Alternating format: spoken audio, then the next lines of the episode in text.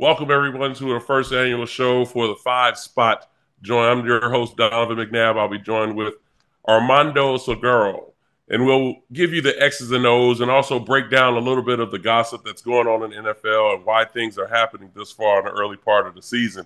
And I think it's time to start right now with some of the injuries that have happened over the weekend or in the last two weeks and how they're going to change the landscape of these organizations. Uh, I mean, Nick Chubb, obviously, in the big injury that we seen with his knee last night. Uh, Austin Ekeler, Saquon Barkley, uh, Shaq Thompson for the Carolina Panthers suffered an ankle injury. Aaron Rodgers, as we know, has the Achilles injury. Odell Beckham, uh, any ankle injury he suffered Sunday. Uh, Joe Burrow in the calf, re-aggravating the calf injury. Davante Adams in the concussion. Uh, Montgomery as well as Gardner Johnson for Detroit Lions and what they're trying to do over there but just Armando, let's start us out with what's been going on right now in the talk in Cleveland after losing Nick Chubb last night. Yeah, I mean, Donovan. First, first of all, thank you for allowing me to be on your show. Thank you very much. thank you for thank you for joining us. No, no, of course. Uh, you know, it's it's gonna be fun. We're gonna have a great time on the five yeah. spot. So this Nick Chubb injury, bro, it's it, it goes beyond the Cleveland Browns, in my estimation. This is one of those things where, look, I'm not comparing it to a war injury, but when men see other men fall and go right. down and it, it, like it moves you because that, that was that was terrible absolutely abc didn't show the replay Mm-hmm. But people got on social media and saw that replay, and it was atrocious looking, gruesome. Agreed. And and the reaction to it, I mean, like you're an ex-player, you were yes. in the battles uh, on the gridiron. When you see that, does that not go to your heart? Does that not like make you like that could have been me? You know the wild part, Armando, is that you go beyond football, and I think when you see an injury like that, when you're on the field uh, and a guy that you've been working out with, you've been training with, preparing, uh, you go into battles with, and you see that hit, the only thing that you can think about is his future. Uh, it goes beyond the game, it goes beyond the X's and O's. It's more about hopefully, and you're praying to yourself that this is not a seizing injury, injury let alone a life threatening injury. And, and I think for Nick Chubb, who suffered a knee injury back in college, I believe, and then suffered another one uh, just a couple years ago. The tough part about it for Nick is he's 75% of that offense. Uh, and now, what does that do for Stefanski in this offense going forward? Um, you know, for their passing game and more importantly for their run game. Remember, Kareem Hunt's no longer there. So now it's kind of going to be a makeshift kind of a running attack. But again, for Nick Chubb, I mean, he's it, arguably he's the one or two as far as the best running back in the NFL, and to see him go down like that on national TV is tough for all former athletes and active active athletes. You know what it also does? It it really joins the argument and the debate about running backs getting paid. And Bring now it. you know, I know what happens next. Running yes. backs are going to say, "This is the reason we should get paid." You know 100%. what clubs are going to say? This is the reason you shouldn't get paid because you're yeah. out there and at any moment if we invest huge dollars in you right. this could happen and now the huge dollars are on ir well it's funny again because the names that i mentioned there are three running backs in that list that are major to their organization meaning austin ekeler. He, he battled for the rest of the running backs to try to get new contracts because he's trying to get a new contract. Saquon Barkley, a guy who stood on the front line, uh, started the Zoom call, he and Derrick Henry, to talk to the other running backs about getting a contract. And then Nick Chubb being a big supporter uh, of being able to try to uplift the running back position because of how important they are to ball clubs. And then you throw Montgomery in there in Detroit of what he was doing over in Detroit in the run game to take pressure off of Jared Goff. But again, it, it goes back to the decision has to be made for these running backs to get a little bit more attention in what they are. And the tough part about it is it's not just the running backs that are in a in a bad situation. Receivers in a bad situation. Tight ends are in a bad situation. Look, Cleveland Cleveland lost their best offensive tackle or offensive lineman just two weeks ago in the first first game of the season, and he was the he was their best player. Uh, and so I just think for where we are right now in the running back situation, to see Nick Chubb go down is heartbreaking because he, he's such a great player. He's such a, a good guy in the community out there in Cleveland. They really stand behind him. Uh, and I hope he was able to bounce back from this injury and come back and play at that high level that he was playing with before the injury. What's your confidence level that Deshaun Watson, who's speaking of contracts, a right. very large contract, fully right. guaranteed, $230 million. What's right. your confidence that he can put that team on his shoulders now that arguably their best offensive player is out for the season? Well, the funny thing you bring up, I mean, with this contract, I mean, we can go about six, seven quarterbacks right now with big contract that aren't playing well. But as far as Deshaun Watson is concerned, Kevin Stefanski is going to now reopen this offense. And I say reopen this offense because I think what he's going to do is he's going to bring more of that Minnesota type of offense over now to Cleveland, where the quarterback position is going to be 50, 60% of what they do. But then you'll see more of Amari Cooper. You'll see more of Peoples Jones. You'll see more of uh, their tight ends and, and a little bit less of their running attack. So I expect Deshaun to throw the ball about 35, 40 times a game, but more intermediate passing game, more ball control, more moving the chains and controlling the clock type of passing game. Yes, he'll take his shots, but I think it'll be more of throwing less than 15 yards in about 75% of his passes. And that right there now puts Cleveland more in a bad, good situation because their defense is strong. If you look at their defense last night, it, that was a defensive game. It felt like watching Tecmo Bowl uh, being played by some of your friends, where it just seems like you keep picking the same same play and the defense just keeps stopping them. But I just think for now, the Cleveland Browns are going to be the team that everyone's going to watch more of Deshaun Watson. But I think really the bullseye should be more on Kevin Stefanski. Yeah, asking I got to tell you, asking Kevin Stefanski to throw the ball more is yeah. like asking the devil to do good things, do good deeds. it, it's like that's not in his D, his DNA is to run, right? right? I right. mean, that's yeah. that's gonna be hard. And the question to me remains: Can Deshaun Watson ever return to 2020, 2019 right. Deshaun? Right. Because I mean, does that guy look comfortable to you? He didn't look in rhythm. He did not look in rhythm, and he did not look comfortable. But also went into that a little bit. His offensive line looked awful. Uh, now I know the Pittsburgh Steelers and their defensive front uh, is very strong with Watts and and and Highsmith, but I just I just think that that offensive line has to shore up and give him some more time. Now he sat back there in the pocket, didn't really have a chance to throw downfield uh, from what I've seen. So yes, he checked it down more than than usual, but you're going to have to do that in order to control the clock. So with that said, though, Armando, let's let's go into um, disappointments in the AFC. We've just talked about Cleveland. Now, from what we've seen with Nick Chubb going down and Deshaun Watson and the struggles uh, in that first, really the first game and a half, because the first half of that Cincinnati game was awful, although it was bad weather. Uh, second game, second half, he played pretty well. But just give me your team or teams that you're disappointed in in the AFC. My number one disappointment in the entire NFL. I'm not just going to give you AFC. I'm going to give you the entire league. Okay. Is the is the Los Angeles? Don't call me San Diego Chargers. I mean, I, dude, they are wasting Justin Herbert.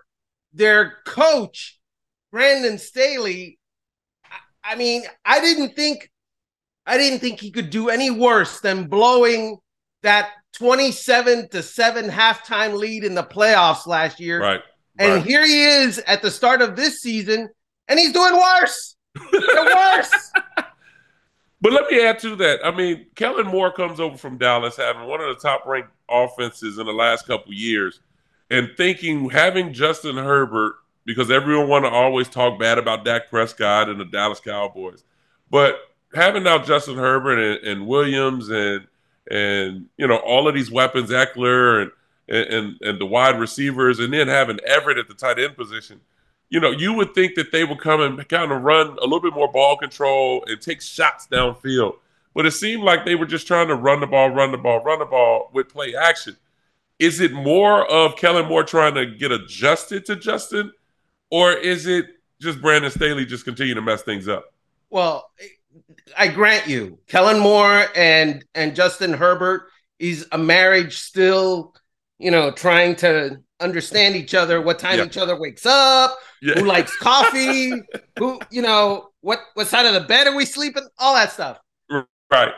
But Brandon Staley, he is a defensive coach, N- not a mm-hmm. defensive as in sensitive, a defensive as in defensive minded. Although he is kind of sensitive. You you heard that that that quote the other day in the in the press conference, right? Yes, yes, that? you did. Yes. I think a lot of people sort of wondered whether that Jacksonville loss would. Carry I'm not. I'm not worried about the Jacksonville loss. The Jacksonville loss hasn't carried on to the season whatsoever. If you've seen our training camp or you've seen the way we've played in the first two games, it hasn't had an impact on our team whatsoever. Our team is connected. Our team has played its heart out in two games, and we've lost two tough games. But it has nothing to do with the Jacksonville game. And if you ask anyone in our locker room, it has nothing to do with the Jacksonville game. And that's just the truth. It's a convenient storyline for you and for everybody else, but it's not the truth. We've lost two tough games, but the guys in that locker room, the men in that locker room, they are finishers and they have what it takes, and we're excited to prove ourselves. You know what that sounds like to me, Donovan? An insecure beta male. That's 100%. like this me.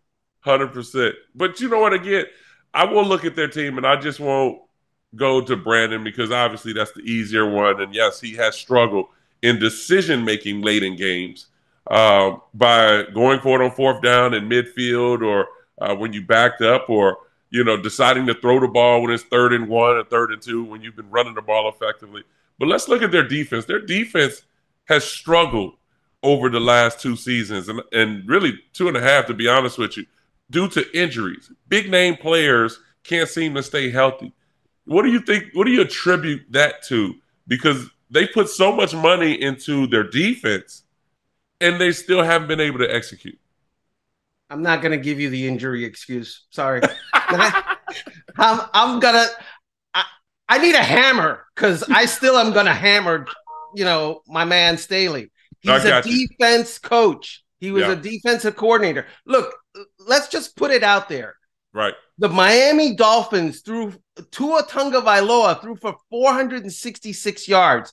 They played man coverage down after down after down against Tyreek Hill, who went off for 215 yards. Right. You know what Tyreek Hill did last week? Five catches, 40 yards against the New England Patriots. Why? Because their defensive coach decided, uh uh-uh, uh, that's not going to happen. uh, no. But Brandon Staley, it was going to happen and in right. no adjustments. Uh, right. I'm done with that guy. All right, let's let's move on. I, I, my choice was the Cincinnati Bengals. I, I expected Cincinnati to elevate their game. Now, now you say we're not going to use the excuse of the injuries because if you're playing, you got to play effectively. But Joe Burrow, to me, like Deshaun Watson, just does not look in rhythm. Just does not look comfortable. Uh, seems like he's not really recognizing and seeing the coverage that he expects in his pre-snap read. I'm expecting a little bit more out of Ja'Marr Chase uh, out of Tee Higgins, although Tee Higgins had two touchdowns late in the game against Baltimore uh, this past weekend. But more importantly, I mean, you got Joe Mixon. you you have weapons in Tyler Boyd and and Ja'Marr Chase and Higgins, and then your tight end uh, has been so effective over the last two years. And it seems like Joe Burrow, to me, I don't know if he's just because he got the contract. People bring the contract part up, but he got the contract, and he just can't seem to put things together. I, I, look at Joe Burrow; he's completing under sixty percent of his passes. Uh, he's thrown one pick and only two touchdowns in two games. Rushing wise, they've only ran the ball 35 times for 141 yards. If your quarterback is struggling, you would think your offensive coordinator would decide to run the ball a little bit more to take your pressure off of you and maybe set up the play action game. And their defense just hasn't been the same. So I know people have been talking about where they were the last two seasons. This is a new year. And for a quarterback that's coming off of an injury, a calf injury, which we've seen with the Jets, with Aaron Rodgers having a calf injury coming back in, and we've seen what happened there. I'm expecting a little bit more out of the Cincinnati Bengals. So I'm going to say something crazy, and okay, and, and I'm going to say it to you because you're you accept my crazy. It's not about. It is about the injury for Joe Burrow. It's about the calf injury. It's about not uh, playing during training camp and the preseason. Boom. It's it's all about that for him because when he doesn't practice, when he doesn't get the full Reps. A to Z, you know, um, ability to prepare, he's Right. not Joe Burrow. Right. And furthermore, because it is a leg injury, I would say to you 50% of the quarterbacks who struggle struggle not because of their arm, Right. but because of their legs. Russell Wilson last year, that was a leg problem. Dan Marino at the end of his career, legs. Uh, and, and maybe I'm wrong. I mean, you're the quarterback, right? yeah. Legs, kind of important. Uh, you know what's funny in uh, being a quarterback and working with quarterbacks, I'm watching a lot of these guys and their techniques as they train, where they're training pretty much of utilizing all arm, no legs. Uh, and so as they're throwing, you just watch them kind of push and extend and throw instead of utilizing your full body and, and following through uh, with your throws, a la what you see pitchers doing. Now all of a sudden you get an ankle injury, you get a, a hamstring injury, you get a calf injury, and guys just rely back on their arms. And when you rely back on your arm, then balls would tend have a tendency of being behind, being low, being high. And then when you recognize the coverage late, then all of a sudden you want to power the throw into a tight window, which leads to either interceptions, either leads to tip balls, uh, or just inaccurate throws. So yes, I see this being a trend throughout the league now, not just with Joe Burrow, but with throughout the league. I'm watching these guys. I mean, look what look what happened to Buffalo against the Jets in the first game of the year. I mean, you would have thought that with they, Buffalo had a new quarterback. I mean, but when Josh Allen gets out there and he's trying to throw air balls deep when he's got guys wide open underneath, but he's not utilizing his legs in that regard, you're not putting more pressure on your your team as well as trying to sustain those drives to come out with points. So we took a big dump on a couple of teams. Who are your teams that you really like right now? Well, you know what? Uh, to be honest with you, in the AFC, you know, I, I'm I'm impressed with a lot of different teams. I'm I'm impressed with with more of the teams that decide to run the football. And when I say decide to run the football, that means they're taking pressure off of their quarterbacks. And so I think I think I look at guys that like I'm I'm a big fan of the Jacksonville Jaguars. And when I say the Jacksonville Jaguars, people are to come at me and go, "Oh, what are you talking about?" I'm like, I like what Doug Pederson has started over there. Now take away take away a little bit of I would say a, a half of that that uh Kansas City game. I thought what I seen from Kansas from excuse me Jacksonville running ETN, utilizing the quick game, trying to get the ball in in uh, Ridley's hands, trying to get the ball to their tight end in Engram.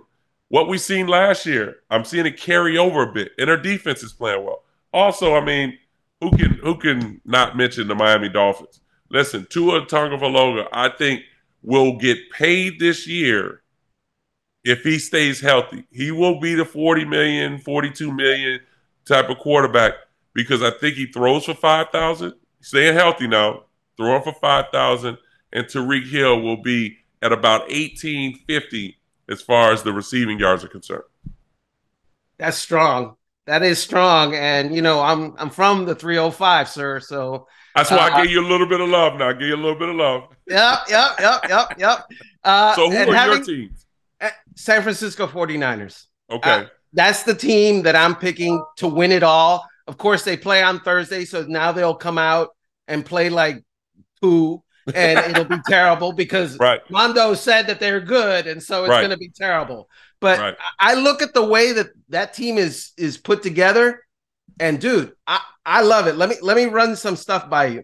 Right. So they've got the highest paid non-quarterback, the highest paid running back, the third highest paid offensive tackle, the highest paid fullback, the third Right. highest paid tight end, the third highest paid inside linebacker, the sixth highest paid interior lineman, and a seventh highest paid wide receiver. Why can they load up like that? Well, you know what? It's funny you bring that up, but paying all that money don't don't make you win a championship. Washington, Washington back then the Redskins, now Commanders. Um, they weren't able to succeed in doing that. Remember bringing in Deion and bringing in Bruce Smith and Mike Carrier, Mark Carrier, and those yeah. guys. Like although they were older, they were older, but I look at in the NFC and you bring it up. The NFC to me starts with Philadelphia, ends with Philadelphia, and I'm not just saying that being biased because obviously you know you see the oh no you, you see you see the the the Eagles helmet there, but I just think when it comes to Philadelphia, and this game is going to happen in a couple weeks. But again, you do all that that you mentioned with the high price. Brock Purdy's still Mister Irrelevant. He's still Mister Irrelevant, and so I'm I need to see him in big games be able to elevate that team to get over that hump. Now, take it, it'll just be a regular season game, but I still need to see him be put in that position because experience is a major factor in the success of any player at a key position to be able to elevate the guys behind them. So when you come to NFC and you mention San Fran, where do you see Dallas? Do you put Dallas in that in that mode? I put all three of those teams, you know, Dallas, Philadelphia, and San Francisco up above everybody else. But I just think Dallas and Philadelphia, they're going to pound on each other for a little bit. And San Francisco's over there on the West Coast going to the surfing, going to right. the beach, hanging out, right? You know, and right. and I just think it's going to be better for them. And by the way, the Brock Purdy point, you're right. Yeah. I, I, mean, it's inarguable. He hasn't proven nothing.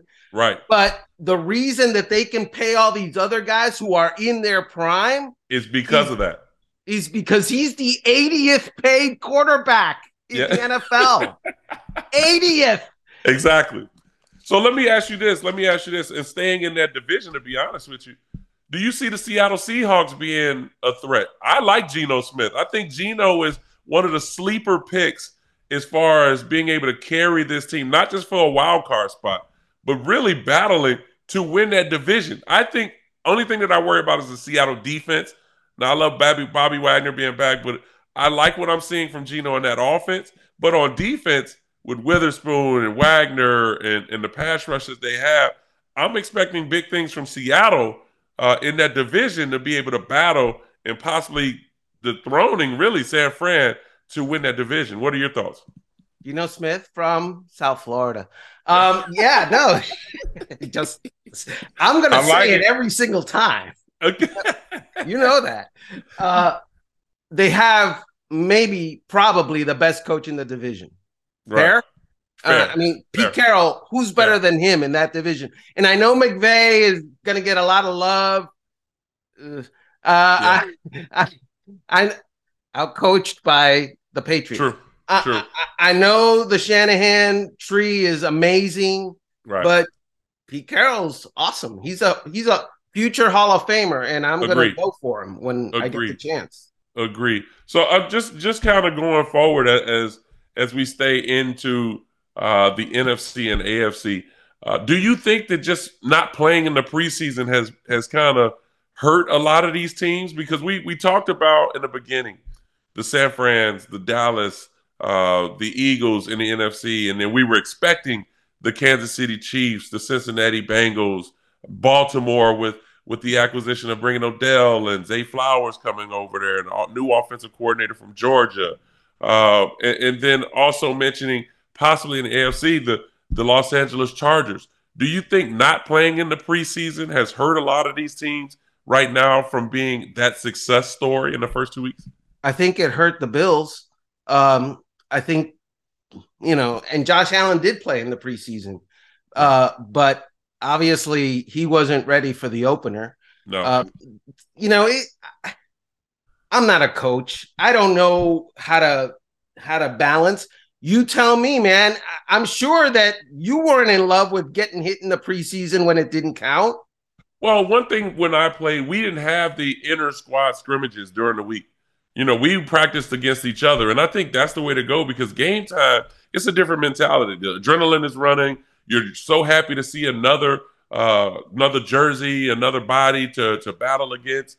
Uh, I, I just think that was kind of that element was taken away because now you have the inner squad scrimmages thinking that we're getting all our work done during the week, and then all of a sudden come game day, we'll let the twos and threes and fours play.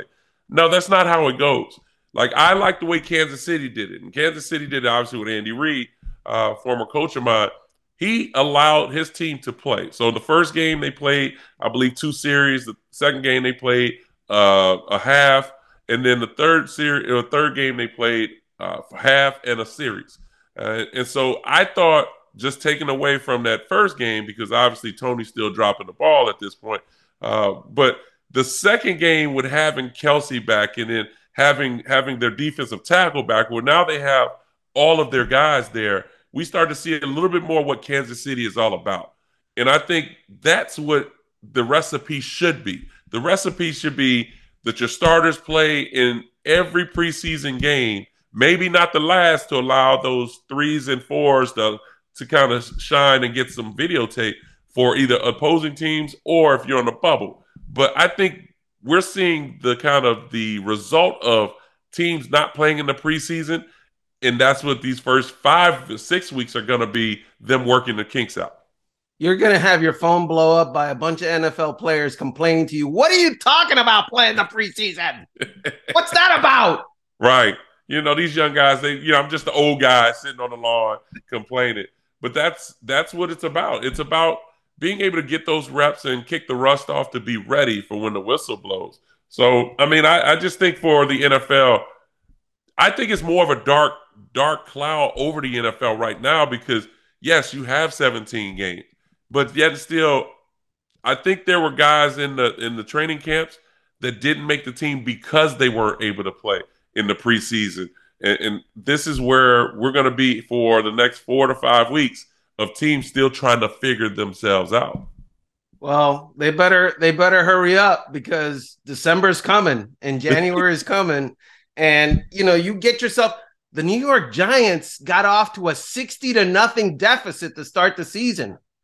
Uh, exactly. Wake up! Ex- Alarm! Hey, Daniel Jones got paid this this past summer. So, I mean, speaking of quarterbacks, let, us just go with the, the list of quarterbacks right now that you're worried about. Give me two quarterbacks that you're worried about for their future. AF, one in the AFC, one in the NFC. I'm worried about Justin Fields. Um, I, I'm not sure that he's feeling the system. Right. I'm not sure that he processes very well. I mean, there was a play the other day where he's in the pocket waiting, and there's a guy running down the seam wide open, and he didn't see him. And I'm mm. thinking, that's not good. that's and of course he doesn't get the best protection in the world, although they did a lot of work on that offensive line. Right. But you got to maximize when that's the situation. And this is year, I believe, three for him. Yeah. It's time. You're yeah. it's time.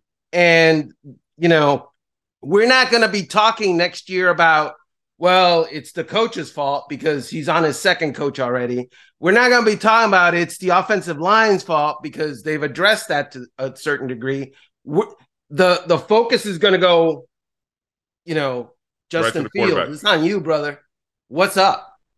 You know, I, I, watched Justin, and he looks he looks really uncomfortable. I don't know if the offense is suited around his ability, but he does look uncomfortable. And you know, I don't know the progression, I don't know the reads, but uh, there were videos of, of, of guys running open, um, and his eyes were off to the opposite side, and having a little bit of time, not being able to peruse the field and, and go through his reads and progressions and maybe he would have found a guy and lay him sitting by the sideline or running down the middle of the field. Uh, but I, you know, I look at I look at NFC and, and yes, Justin Fields comes to mind first and foremost. But more, I, I look at in the AFC, and people always want to pound on Russell, and I'm not going to pound on Russell because I think Russell Will, Russell Wilson is a Hall of Fame quarterback. He's uh, he's a guy that now this year statistically I mean, when you talk statistically of what he's been able to do, I mean, here's a guy that's passed for 68% completion percentage. He's got 485 yards, five tuds, one pick. He's been sacked nine times. That's the that's the problem a little bit with Russell when he's trying to be creative instead of just getting the ball out to his checkdowns. But more importantly, Sean Payton was brought over there to help Russell elevate his game. But in the first two weeks of the season, everyone wants to look at the Denver Broncos. It's not Russell Wilson. Russell Wilson had leads in those games going in the fourth quarter. The defense gave up two to three touchdowns in the fourth quarter or the second half alone to lose those games. Uh, and so I, I look at more of I worry about Russell because I think from a media standpoint, the fan standpoint, uh, they're going to be barking of it's time for Russell to go, and then they'll bring up his contract. But in actuality, it's not Russell's fault why they lost. It's more the defense being able to hold, and they got to clean that up fast. Yeah, it's weird. So the, the man, the Broncos are are a strange, strange situation. Yeah. To from Fangio, you know, to Hackett, and now Sean Payton. That they got the second best head coach in in Colorado. Right. Uh, so yeah. I, am kidding. I'm kidding, Sean. Oh, oh no, we'll get to that now. We'll get to that. I'm kidding. Oh. Uh, it, look, it's going to take a while for that right. that culture to kind of mesh. And right. you're absolutely right. The defense, they need work. They right. need work.